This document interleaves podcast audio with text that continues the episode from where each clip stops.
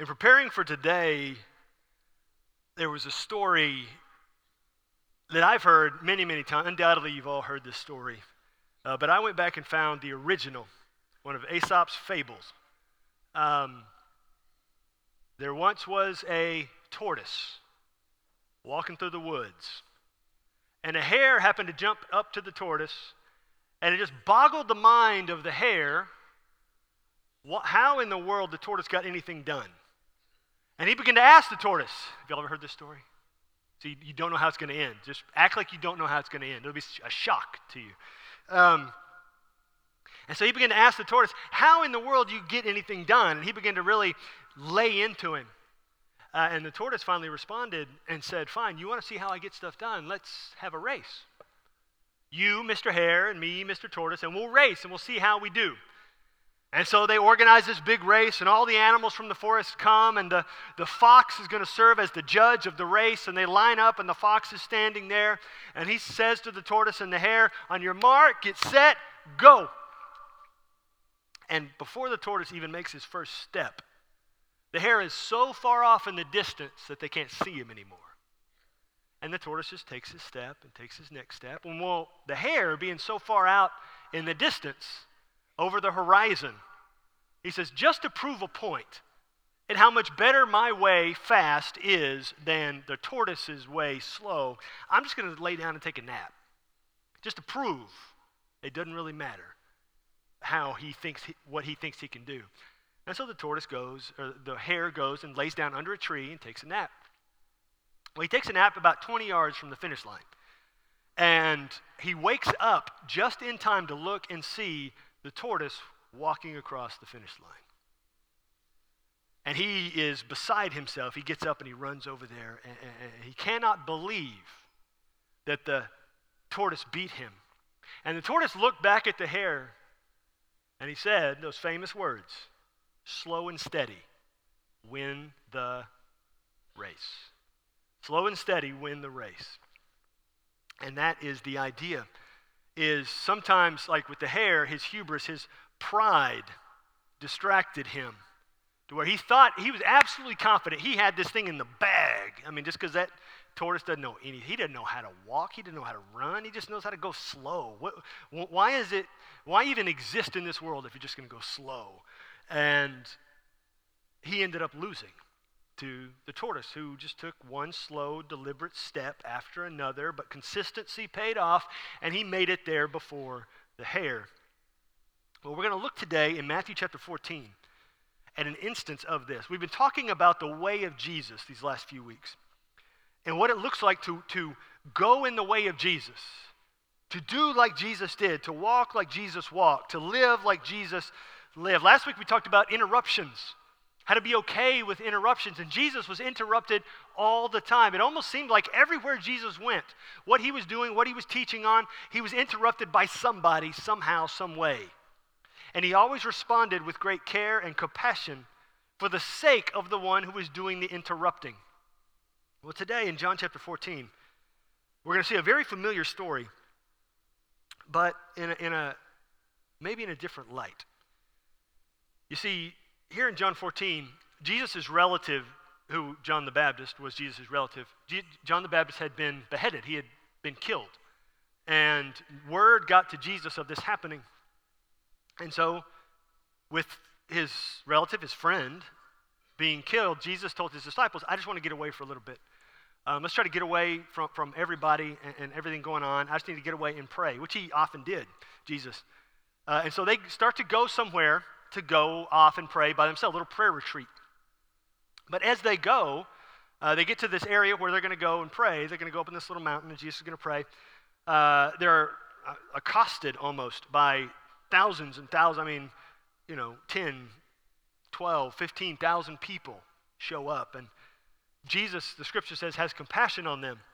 And he heals and then he teaches. But he didn't just teach a little bit. You know, he's, remember, he's trying to get away to, to take care of, you know, himself to go up and pray because his relative, his friend, John the Baptist, died. Uh, but he spends all day with these people. He doesn't try to get out of there quick, he invests in the interruption. and spends time with them and loves on them. And he teaches all day long, doesn't take a bathroom break, doesn't take a, a, lunch break. He teaches all day long. In the scripture, actually, here in Matthew chapter 14, it says, When it was evening, the disciples came to him and said, Jesus, we're in the middle of nowhere. All these people need to go and get some food. Jesus, we're hungry, and you haven't stopped teaching all day long. Why don't you stop teaching so they can go and get food? And Jesus turns to his disciples and says, All right, you give them some food. And the disciples look back at Jesus and say, What do you mean? We, we can't give them food, Jesus. We're a bunch of poor disciples following a poor teacher. We, we don't have enough money to feed these people, much less, you know, for one day. I mean, for everybody to get one crumb. Even if all 12 of us worked for an entire year, we wouldn't have enough money for this. Well, if you know the story, Jesus is brought the lunch of a little kid, and he turns that little kid's lunch into enough food not only for the whole crowd, but to have a bunch left over for the thousands and thousands of people. And the scripture actually says they all ate and were satisfied. They were filled to being full, like Thanksgiving, unbuckle your pants, full. And Jesus uh, uh, shows them this incredible miracle, the feeding of the 5,000. And then at the end of that, he still wants to go up and pray. Now it's nighttime. And so he's going to do something here that's, very unique. So look with me in Matthew chapter 14, uh, starting in verse 22. So if you're going to use a Bible in the pew rack, it's on page 820. Um, you can look there. And if you don't have a Bible, take that Bible home that you're using on the pew rack. That is your Bible. You can have it. Just take it. Um, but there we're going to be in Matthew chapter 14. also be on the screen uh, as well. Verse 22. Immediately he made the disciples get into the boat and go before him to the other side while he dismissed the crowds. And after he dismissed the crowds, he went up on the mountain by himself to pray. When evening came, he was there alone. Now, I've always wondered, I mean, Scripture doesn't say this, and we can ask Jesus when we get to heaven. He's, he dismisses the crowd of thousands by himself. I've always wondered, what did Jesus say to dismiss the crowds?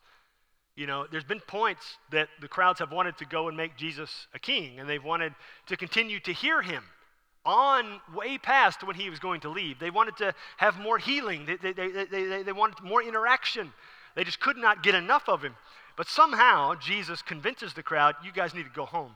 And so he dismisses the crowd all by himself, having already put his disciples on a boat to go across the water, and he's going to meet them on the other side. And he goes up on this mountain that's there. He goes by himself to pray. Now, in this particular area of the country, this mountain that's there by this lake, you can still go there today. You can sit on the mountain, you can see out over the sea. And so Jesus is up on the mountain, it's the middle of the night, and he's praying. And he's looking out over the water, and he can see the boat of his disciples as they go across the water. Look at verse 24. But the boat by this time was a long way from the land, beaten by the waves, for the wind was against them. So the wind is against them, and they're trying to get to the other side. So most likely they're rowing and they're not making much headway because the wind is so powerful. This region is known for sudden and intense storms. They're fighting the wind, they're fighting the waves, they're trying to row. It's the middle of the night. They've been doing it for hours and they can't get there. I mean, it's, a, it's basically a storm there raging and, blowing into them. And Jesus is on the mountain praying, able to see all of this. Verse 25. Now, in the fourth watch of the night, he came to them walking on the sea. This is like right before sunrise. So he prayed all through the evening, he prayed all through the early morning. He, he gets all the way to right before sunrise when it's the darkest in the night. And it says he comes walking to them on the sea. Now, if, if you've ever read Scripture, or even if you haven't read Scripture, this story is so ingrained in culture that people know about Jesus walking on water, even if they know nothing else about Jesus. They know about Jesus walking on water. And we have this, this concept baked into our brains. But you've got to understand the perspective of the disciples seeing Jesus walking on water, seeing a, a person in the middle of a storm coming to them walking on water. They have no context for this. They've never heard of this, somebody walking on water. No, no, no way to, to frame this, this, this, idea in their mind. So when they look out in the middle of the storm and they see this man, this person, walking on water, it strikes them in a very different way. Uh, verse 26. But when the disciples saw him walking on the sea, they were terrified and said, It is a ghost. And they cried out in fear. You see, in, in their minds and their culture, the, even the way they had been raised, they were more familiar with the supernatural concept of ghosts than they were of God's power to make somebody walk on water. And so they instantly went there. It's a ghost.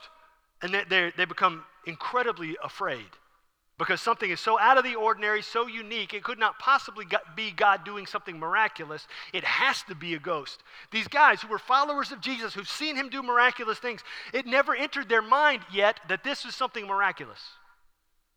They go straight to the ghost idea. It's a ghost. Verse 27. But immediately Jesus spoke to them, saying, Take heart, it is I. Do not be afraid. So Jesus speaks, and his voice carries, they're able to hear it. But if you look at this next verse we're going to look at, they still don't quite believe it. They would recognize Jesus' voice. They may be able now at some point, knowing, hearing him say it's him, to, to recognize some of his physical features. But look at Peter's response. And Peter answered, Lord, if it is you, command me to come to you on the water. And so we see some things here in Peter's response. We see that Peter has enough faith to believe that Jesus can do this. But he doesn't yet believe this is Jesus. Peter says, If it is you, which I know Jesus could do this, command me to come on water and, and prove it to us all. Prove it to us all. And you could say Peter had great faith. He's the only one willing to say this. Yes. The other disciples may have thought it and not said it. They may have thought Peter was nuts getting out of the water in the storm. I mean, he's going to die, no matter how good of a swimmer he might be. And so he says, If it is you, command me to come to you on the water. And Jesus says one word, verse 29. He said, Come. So Peter got out of the boat and walked on the water and came to Jesus. So Peter gets out of the boat. Gets out. You know, I've always wondered too how he got out of the boat. Like, do you think he was careful in getting out of the boat and he one toe in, next toe in? You think he just jumped over the side, having full faith it was going to hold him when he got there? I mean, we don't know. We'll have to ask Peter. So demonstrate for me how you got out of the boat, Peter. I just want to. I just want to see it. Like, I mean, I know your personality. You're you're the cannonball kind of guy, but I just want to know. Just interesting to know how you got out of the boat. So he gets out of the boat and he walked on the water and came to Jesus. Now, I, re- I, really love the way the, these, these, disciples, these apostles write these gospels. You know, Matthew, who wrote this, is one of the guys in the boat. He's watching this take place. And he says this one of the most miraculous things in such a, you know, easygoing, mundane way. Peter got out of the boat and walked on water and went to Jesus. No exclamation points, just very simple. Yeah, Peter, he got out of the boat and walked on water. Big whoop. And so Peter's out there and he's walked. We don't know how far he went. He may have gone a good little ways. We don't know. But he's walking on top of the water and going towards Jesus. But, verse 30, when he saw the wind, he was afraid. And beginning to sink, he cried out, Lord, save me. And we learn something in this verse too. You know, they were all afraid before when they saw the man walking on water and they thought it was a ghost. And then the fear left Peter when he stepped out in faith. But now Peter takes his eyes off Jesus and the fear returns.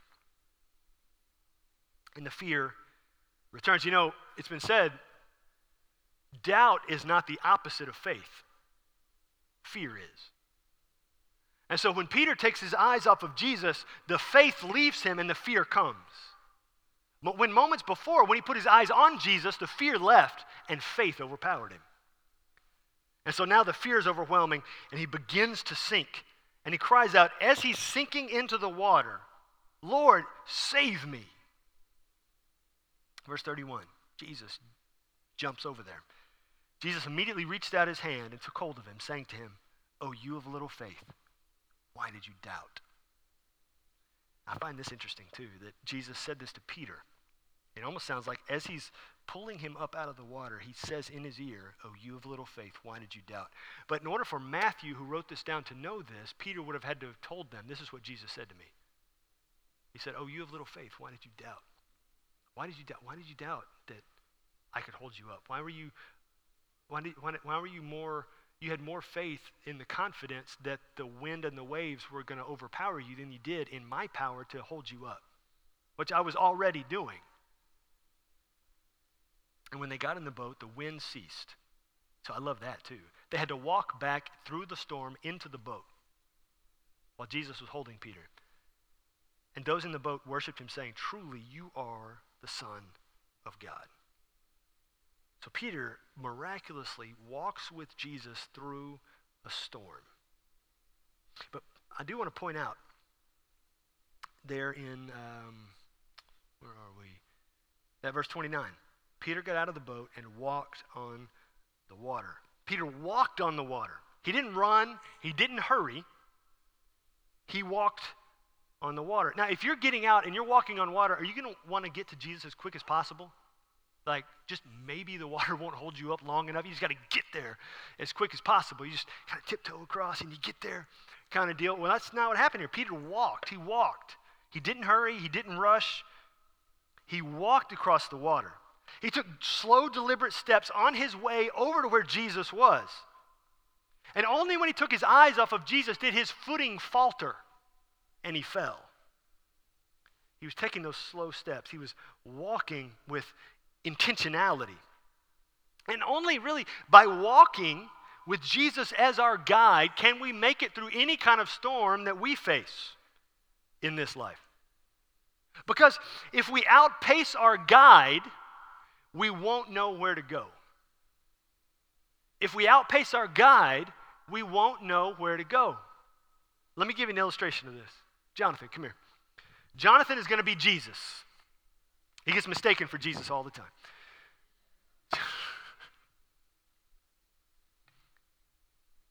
so if we're walking, and Jonathan is Jesus, stand right here, Jonathan.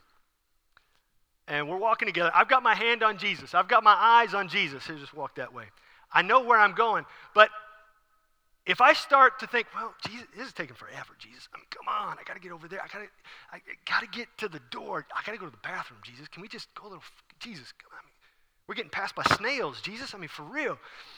And I start to outpace Jesus. Jesus is still moving. Keep moving, Jesus. But I start outpacing Jesus because Jesus, he's going this way. I know where I'm going. Jesus is going, but now I don't know. Is Jesus going to go down here? Is he going to go out that door? Is he going to turn over here maybe? Because maybe there's something over there I need to experience, I need to learn. But if I'm going this way, I don't see the turn. And I've outpaced my guide. And I end up somewhere I don't need to be. I end up doing something I don't need to be doing. Or listening to people I don't need to listen to because I'm not standing with Jesus. If I were standing with Jesus and looking at Jesus, I wouldn't be looking at that other mess. I wouldn't be over here about to fall off a cliff. Jesus would say, Hey, there's stairs coming, just watch out. I mean, back when we had that little stage piece, some of y'all thought I was going to fall off of that all the time, right? Yeah, Jesus thought I would. but if Jesus is my guide and I'm walking with Jesus, then I see where he's going. He's taking one step, okay, I'm going to step there. Another step, okay, I'm going to step there. And I know where to go because I'm following my guide. I'm with my guide. All right, thank you, Jesus. Thank you, Jonathan.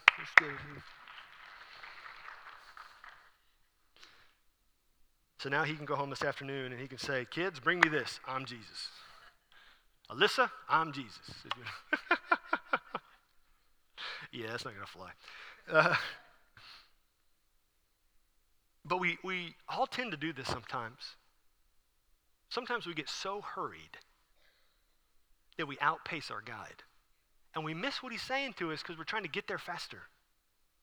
We're trying to hurry it up. It's, it's like when we're driving in our car and we got the GPS up there, right? It's got the ETA on the bottom, and the EPS, the, the, the ETA clicks back one minute, and you're like, I made up a minute.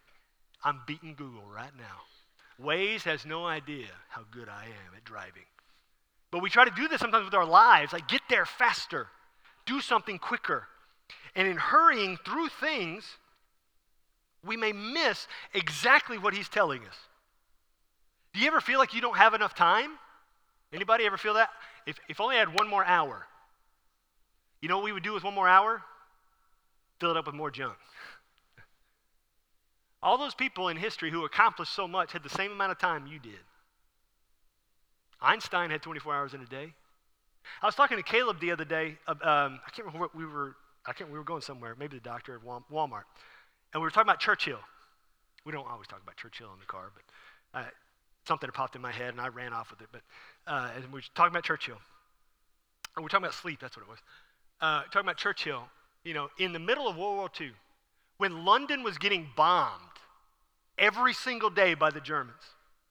They were bombing the city. People would wake up the next, you know, when, when Germany was bombing London, I don't know if you've read much about it, uh, but uh, air, air raid sirens would go off every e- evening before sun would go down.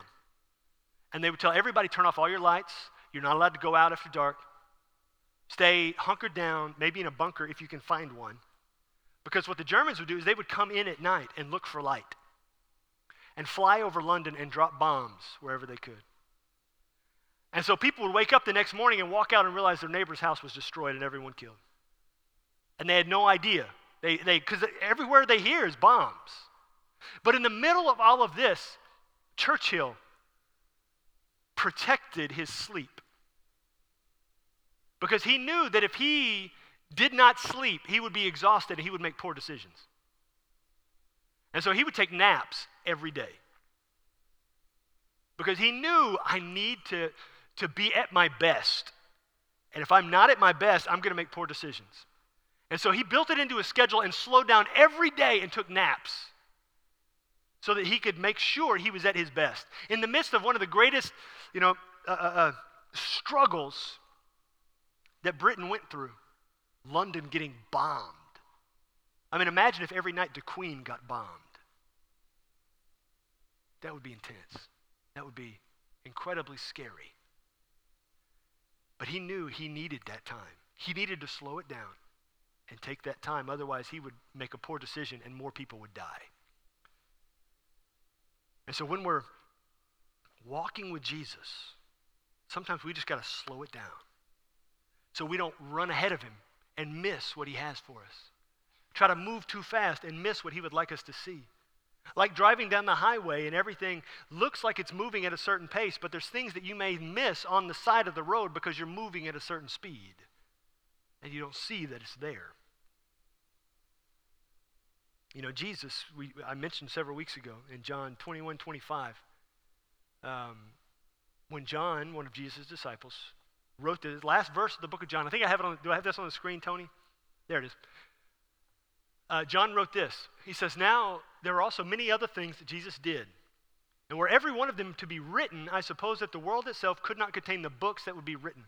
So Jesus, who walked everywhere he went, who never hurried, who was always interrupted, he did public ministry for a couple of years, and he did so much stuff in those couple of years, always being interrupted, that we would not be able to have enough paper in the world, and the world itself could not contain how many books would be written about all of that stuff he did. And if you really go back and read the Gospels, almost the entire, uh, I say almost the entire, maybe almost a, a third to half of the Gospels are only about one week of his life. That's a lot. if you read the book of John, I mean, the whole last second, I mean, it's like half of the book of John is almost all about the last week of his life. And John said there's just so much that he did. And he never hurried, he never ran. He always walked. He went. He just went there. I mentioned it last week. The only time that we have mentioned in Scripture that, that he got on an animal. What kind of animal was it? A donkey. Obviously, the fastest animal on the planet. Because it wasn't about getting there quick. Because if you, if you just hurry past it, you may miss what you need to see. If you run ahead of Jesus, you may miss what he has you to miss. Now, if Jesus says you need to take a little faster step, you need to do that. You wait until Jesus says go, and when he says go, you don't stop until he says stop. But when he says stop, you stop immediately. Jesus always walked everywhere. Jesus never hurried in he, anywhere uh, he went. He had plans. He had things that he needed to get done. And the thing is, he got them all done. He got them all done. That's why he was able to say on the cross, It is finished. He did everything on his to do list. Not one thing was left undone. And yet he never hurried. He was never anxious or worried about getting it all done, about not forgetting anything. You say, well, he was Jesus. Of course, I'm not going to forget anything. I mean, for Pete's sake, he's a son of God. Well, yes, he is. But he's also human, just like you are. And he was moving at a pace that allowed him to accomplish everything God had for him to accomplish. I don't know, have you ever heard of Larry Bird? Some of you? He was an amazing basketball player. Uh, a lot of funny quotes popped in my head about Larry Bird. Uh, but the thing about Larry Bird and how he became so, so good at a time when guys like him were not becoming good. He was being interviewed one time. He said, Larry, how are you able to do it? How are you able to move past guys who are faster than you? How are you able to pop those threes with guys right in your face? How are you able to pass the ball right at the right moment to the guys that need to get it to make the shot? And Larry said, Well, because I play the game in slow motion in my head. I have to slow it down to be able to see what I need to see and go where I need to go. And if I don't slow it down and just pay attention to what, you know, how fast the game can be, then I miss what needs to happen. Sometimes we just got to slow it down. But sometimes people in our society, in our culture, see slow as weak, see slow as less than. You're not going fast, you're going backwards. But Jesus always moved at a slower pace. You know, I think the struggle with, that we all have in, in, in hurrying is that sometimes we have elevated things that maybe are not essential to the necessary list in our mind. And we've elevated some things that may not need to be there. Just like when, when certain individuals cause us great anxiety because of what they say or what they do, it may be because we've elevated their opinion over that of Jesus. And we do that sometimes with our tasks. If we are not able to accomplish certain things, maybe we have elevated those things over and above what Jesus would have for us that day. Maybe we have stepped out in front of our guide and we're missing what he would have for us. And we end up in anxiety and struggle. And the issue that we were worried about is still there. So I was thinking about this this week and, and studying this, and I had the question you know, having this compulsion to do more, to get more done, to get more done faster, where does that compulsion come from? I mean, it's almost like it's hardwired into us. But if it doesn't come from God and Jesus never hurried anywhere, where did it come from? Well, then it has to come from one place. It has to come from the enemy. It has to come from him. Because he's trying to get our eyes off of our guide. He's trying to get us to, to stop looking at our guide, to, to move beyond our guide, to move out into an area of, of life where we don't need to be. And he's trying to do that in, in every way possible. And i tell you something the enemy's good at. He's good at temptation. He's good at distraction. And he's seen somebody like you before. He's seen a lot of people. He's been around a long time. He knows what buttons to push. He knows what things to bring into your mind to get you distracted and pulled away from your guide because he's seen somebody like you before. He's got some good strategies. That doesn't make him good, just makes him effective. But his effectiveness is going to run out one day. So, what we have to do then, we have to keep our eyes on Jesus. If he can get us out of lockstep, if he can get us out of sync with Jesus, then, then what good will we be to the king? So, what we have to do is we have to keep pace with Jesus at all times. We've got to keep pace with Jesus. We've got to match his stride. We've got to match his gait. We've got to match how he steps. We've got to keep pace with Jesus at all times. You say, but I can't physically see Jesus. How can I keep pace with him? Through prayer. You keep pace with Jesus by conversation communication with Jesus. Yes, speaking, you displaying your heart and transparency, but listening to Him, listening to His guidance and His direction. We can only keep pace with Jesus when we pray with Him. And that's what prayer is it's communication with Jesus, communication with Him. That's His will for us, is to communicate with Him. That's how we will know. Paul writes about this in 1 Thessalonians 5. Rejoice always, pray without ceasing, give thanks in all circumstances, for this is the will of God in Christ Jesus for you. Pray without ceasing. This is the will of God in Christ Jesus for you. God's will is to never stop praying. His will is to never stop. Never stop. Always be in communication with Jesus. Always be speaking with Him. I mean, Jesus Himself, we just saw uh, in that passage when he was, went to walk on water, he was up on the mountain and he prayed throughout the night, but that wasn't the only time he did it.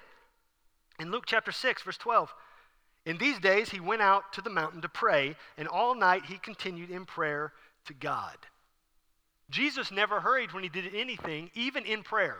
He didn't hurry through prayer. He prayed all night long. And he was Jesus. And he prayed all night long. Dedicated that time, invested in that time. He prayed throughout the night. He didn't even hurry his prayers. There's this great quote that I've got in my office on a post it note above my desk. And I'm going to put it on the screen for you. You need to write it down. It's by a man named Walter Adams. He said this Hurry is the death of prayer and only impedes and spoils our work. It never advances it. Hurry is the death of prayer. Only impedes and spoils our work. It never advances it. And I began to think through that. And sometimes when I would pray, I would feel the Lord bring that quote back up to my mind. Are you just trying to hurry through this to get to the end? It's almost like bringing the, you know, the, the spiritual checklist before Jesus. Okay, I, gave it to you. Now the ball's in your court, Jesus. I'm going to go off and do the rest of my stuff and let you handle that. But sometimes we need to give stuff to Jesus and leave it alone because it hangs over us like a cloud, but we need to do it in faith rather than doing it because we just don't want to mess with it. Just doing it as a checklist, doing it as, as I've said my prayers today, I'm good to go kind of deal. Because prayer isn't meant to be that. It's meant to be a conversation. It's meant to be continual communication. It's meant to be you bringing your desperate needs to the only one who can do something about them. And when we hurry through it, he's exactly right. It is the death of prayer. Where we're not bringing the prayer in faith that Jesus is going to take care of it. It's almost as though we're trusting in the words we say rather than the one we bring our words to when we hurry through it. Just got to get through it as quick as possible. Sometimes we, we, we should be saying prayers while we're doing something. We see that Nehemiah. Nehemiah, at the beginning of the book, went to the king and brought a prayer, or, and brought an issue to the king. And it says, while he spoke to the king, he was praying in his spirit. Multitasking. He wasn't hurrying, but he was bringing his concern and, and asking the Lord for direction and guidance and favor with the king while he was speaking with the king. We have to be careful when we pray that we're not just trying to rush through it and invest in that time. I mean, if Jesus, who is God, goes off and prays and invests dedicated time, when he had a lot of stuff to do, he, I mean, he, I guarantee you, I guarantee you, Jesus had more to do than you do. He had more people to see, he had more people to heal, he had more people to teach, and he had to die and raise from the dead. When's the last time you did that one? And he invested time to pray.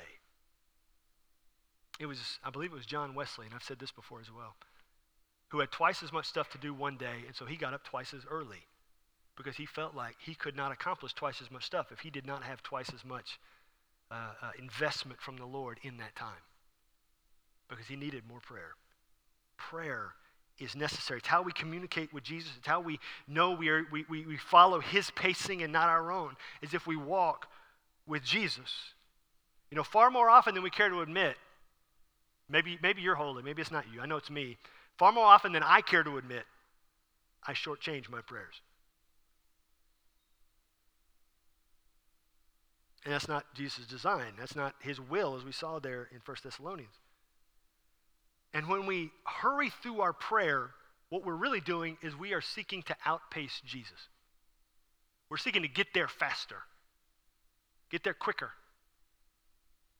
Come on, Jesus, uh, if you just really hurry up. See how fast I just said that prayer, Jesus? That's how fast I want you to do it. you just need to do it faster, Jesus. And when we hurry past Jesus, our footing fails. And then we end up scrambling to do what we think is best because we are out of pace with Jesus. And so we can't hear him anymore. We scramble to do what we think is best rather than what God thinks is best. And we end up at a place where we're walking around trying to figure out what to do, not listening to Jesus because we have outpaced him. But in reality, if we would only listen, we would discover he was still with us. Even if we attempted to walk off and leave him, if we just turn around to find him, he's right there, ready to guide us right back where he wants us to be. He's not going to let us wander off on our own, even if, no matter how hard we try. He will walk with us and be with us in the midst of a self created storm. Self created self destruction. He'll still walk with us, still be there with us. We just got to turn back to Him, and He will guide us where we need to go.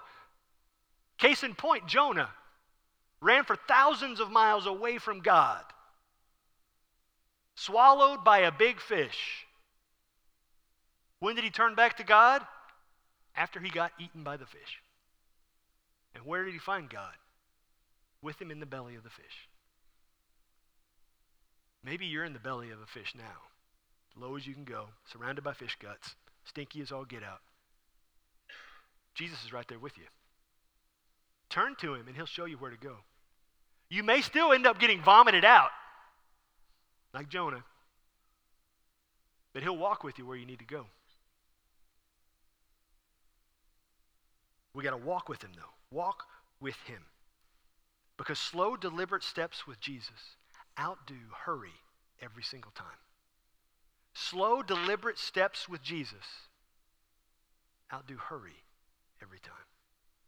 Slow, deliberate steps and so examine your own life. Do you recognize any areas in your life where the enemy tries to get you to hurry instead of taking slow, deliberate steps? Where do you end up hurrying? Have you ever lost your temper with your kids or your family on the way out the door to church? Hurry up. For Pete's sake, get your shoes on. We're just going to go to church with that shoes on. Holy ground, anyway. None of you have ever lost your temper, right, with your family or friends on your way to church? It doesn't happen, right? Y'all are all too close. You're too holy, right? I tell you, I mean, Katie and I have talked about it many times. There's something about Sundays or Wednesdays right before church. The enemy comes with a gusto. just one more thing, like cows getting out. It's just one more thing. One of the is come for Pete's sake. I mean, why couldn't this happen? It's Saturday yesterday. I had nothing. Why couldn't it just then? It's got to happen now. And then I lose my cool, and we get into church, and the preacher's talking about slowing down and not hurrying.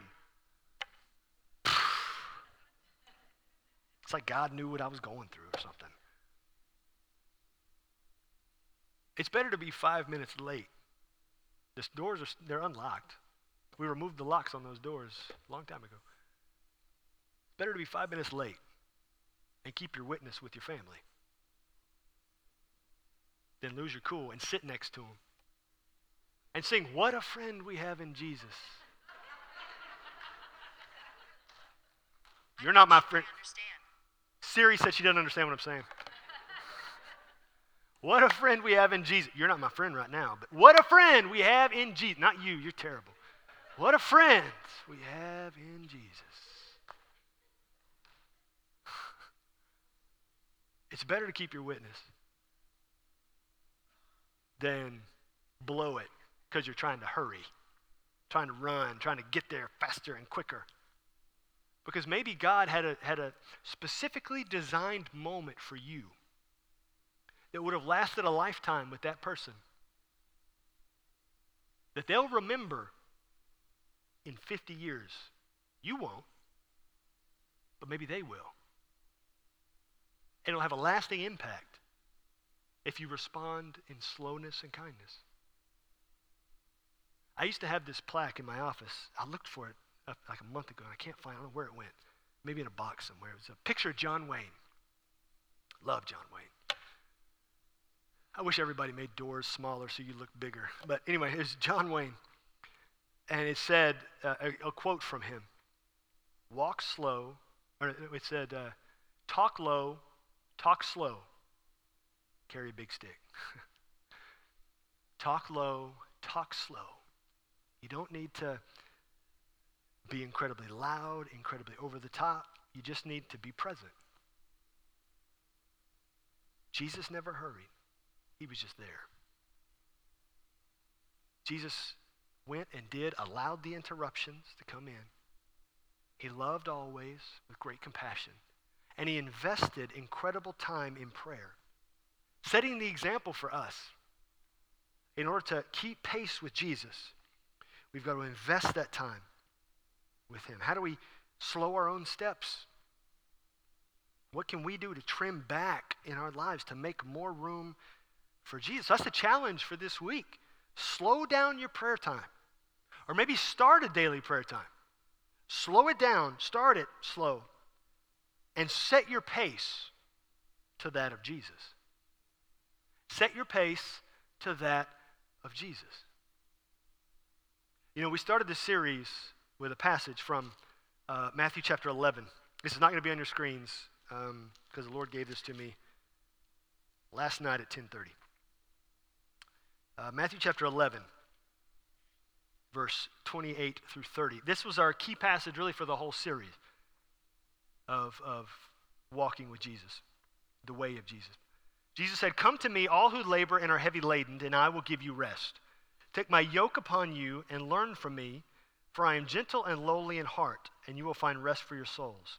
For my yoke is easy, and my burden is light. My yoke is easy. And we looked before at how how can I find rest for my soul when Jesus wants to give me a yoke, a tool of work? How can work be rest? Well, if we're walking with Jesus as our guide, he can be rest filled.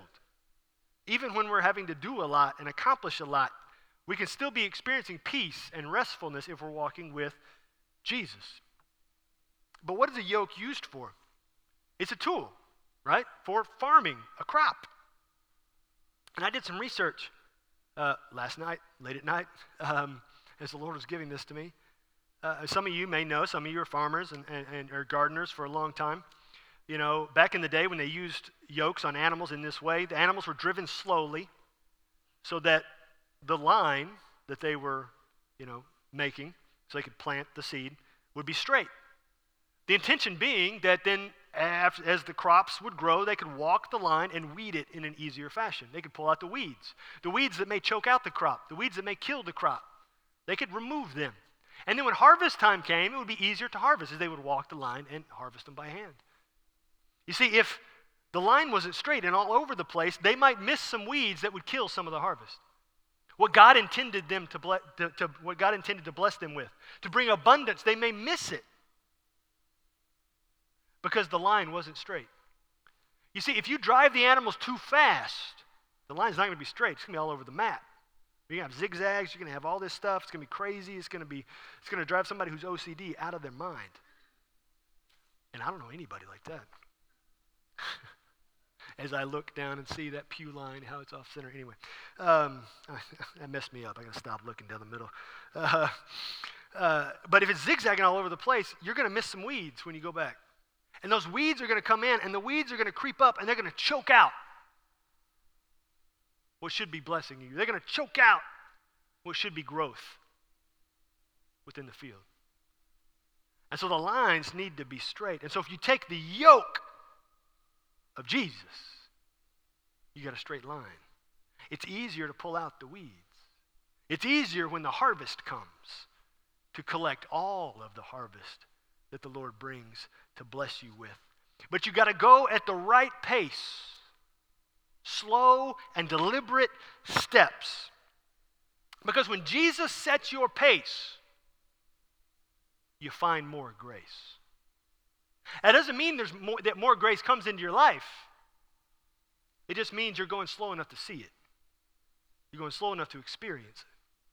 You're going slow enough to dish it out to those around you and not blow past them in an effort to accomplish your list and, and, and uh, uh, miss the opportunity to share the grace and to share the love to those around you. You've got to set the pace to Jesus, not to how the world tells you to set your pace. Not to how your clock tells you to set your pace, how Jesus tells you to set your pace. You know how much sleep people got before the clock, before the wristwatch? You know how much sleep people got? No, no, it's not even that. It's before the, elect, the electricity came into the house. And electricity came into the house. They're able to plug stuff in. They're able to keep lights on. They're able to plug a clock in. You know how long people slept then? 10 hours a night. 10 hours. You know what the average is now? It's six and a half worldwide. I think if I could get six and a half, that'd be nice. But it decreased from 10 to six and a half all in an effort to do more, accomplish more, get there faster. And now, how many people have stress related problems, anxiety related problems, heart attack related problems? Still had them back then, no doubt. But when we outpace how we were designed, it breaks us down faster. It crushes us when we move at a pace we weren't designed to move at. And not only that, we miss everything God has for us. Everything God has for us to pour into other people because we're moving at a pace we weren't supposed to move at at all. So we have to set our pace to Jesus, follow our guide, slow and deliberate steps with Jesus. So that's your cha- the challenge I mentioned a minute ago. Slow down your prayer time. That means you get up a little bit earlier, get up a little bit earlier. Use your electricity and set your alarm. And invest that time with Jesus. You say, I run out of stuff to pray for in about 30 seconds. I can just sit there in the silence and, and listen. Conversations aren't meant to be one sided, sometimes they are. Some of us talk more than others. But when we're conversing with Jesus, we need to allow Him to speak. He's Jesus, so he can speak into our lives and guide us and direct us so we know the pace we need to set. We know how his steps are moving and we can follow after him. And so you have to ask yourself, will, or I'm asking you, will you set your pace to Jesus? Maybe some of you, before you leave here, need to hop on your phone and maybe delete some apps or cancel some binging accounts because that's sucking up more of your time than Jesus creating more anxiety and more pressure and more stress because you're not listening to Him. I'm not saying you have to. I'm just saying maybe the Lord's already been speaking to your heart, and now I'm just saying it, and it's making you really uncomfortable, and you're avoiding my eye contact right now. I saw you when I said it. Some of you went like this. Some of you also hit the person you're sitting next to. Don't do that. Um, set your pace to Jesus and see what happens in your life. Just, just see what happens. Try it. Try it. Use it as an experiment.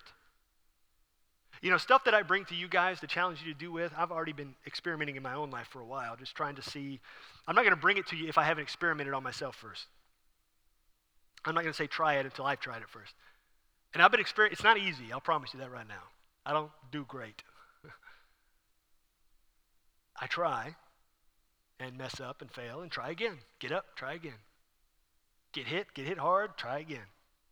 As a great philosopher, and I've quoted him many times, Rocky Balboa said, it's not how hard you get hit, it's about, or it's not how, about how hard you can hit back. It's about how, how, how hard you can get hit and keep moving forward. So get up and keep moving forward. Try it. Slow it down. Jesus, today was a rough day. I hurried and I said some stuff walking out the door. I said some stuff walking in here. I blew past that person standing in the hallway out there, Jesus. And I know I should have stopped and talked, but I would have been late to my seat and somebody else would have sat where I usually sit. And I wouldn't be able to listen because the seat's not contoured to me and it would have been uncomfortable and I wouldn't have liked it. So I blew right past that person, Jesus. Maybe that's what you need to do is when we sing in just a second, you need to go talk to the person Jesus told you to talk to out there in the hallway. Maybe you need to apologize to somebody who rode in your car this morning. Say, I'm sorry. I was so dead set on getting there fast and hurrying that I messed up. and let's walk at a pace of Jesus together. Maybe today there's someone in the room or someone watching online who you need to set your pace to Jesus for the very first time. Very first time ever. And you need to believe in him today. Believe that Jesus is God's Son, that he died so all your sins would be forgiven. And then he rose from the dead so you can live after you die. Maybe you need to believe in that today. You and somebody just did on Wednesday. One of the youth here in this room got saved Wednesday night. Maybe you need to get saved today. Believe in Jesus today. A young man's going to be baptized this Wednesday. I encourage you to come. You got to see this. Maybe you need to get saved today and come and be baptized with him. Maybe that's what you need to do. Believe in Jesus today. Don't hesitate. Don't argue. Don't wait. That's the pace he's setting for you. Take those slow, deliberate steps this morning, walk the green carpet, and talk to me. Or you can also, this is something we're, we're experimenting with, right outside those doors, is a little iPad set up, and it's got some, uh, a little punch through buttons. You can click on it. Uh, you, you, can say there you made a decision this morning, or, or uh, if you need prayer, or even when the service is over and you're looking for a small group, they're all listed there on that iPad. You can go and click on there. And say, I want to go to a small group. Um, you can volunteer and do all that stuff. Uh, but if you want to make a decision, Make it today. Don't argue with God. Don't delay it. Don't put it off. Make that decision. Don't let the enemy distract you from where God wants you to go. Walk in step with Jesus at his pace, in his time today.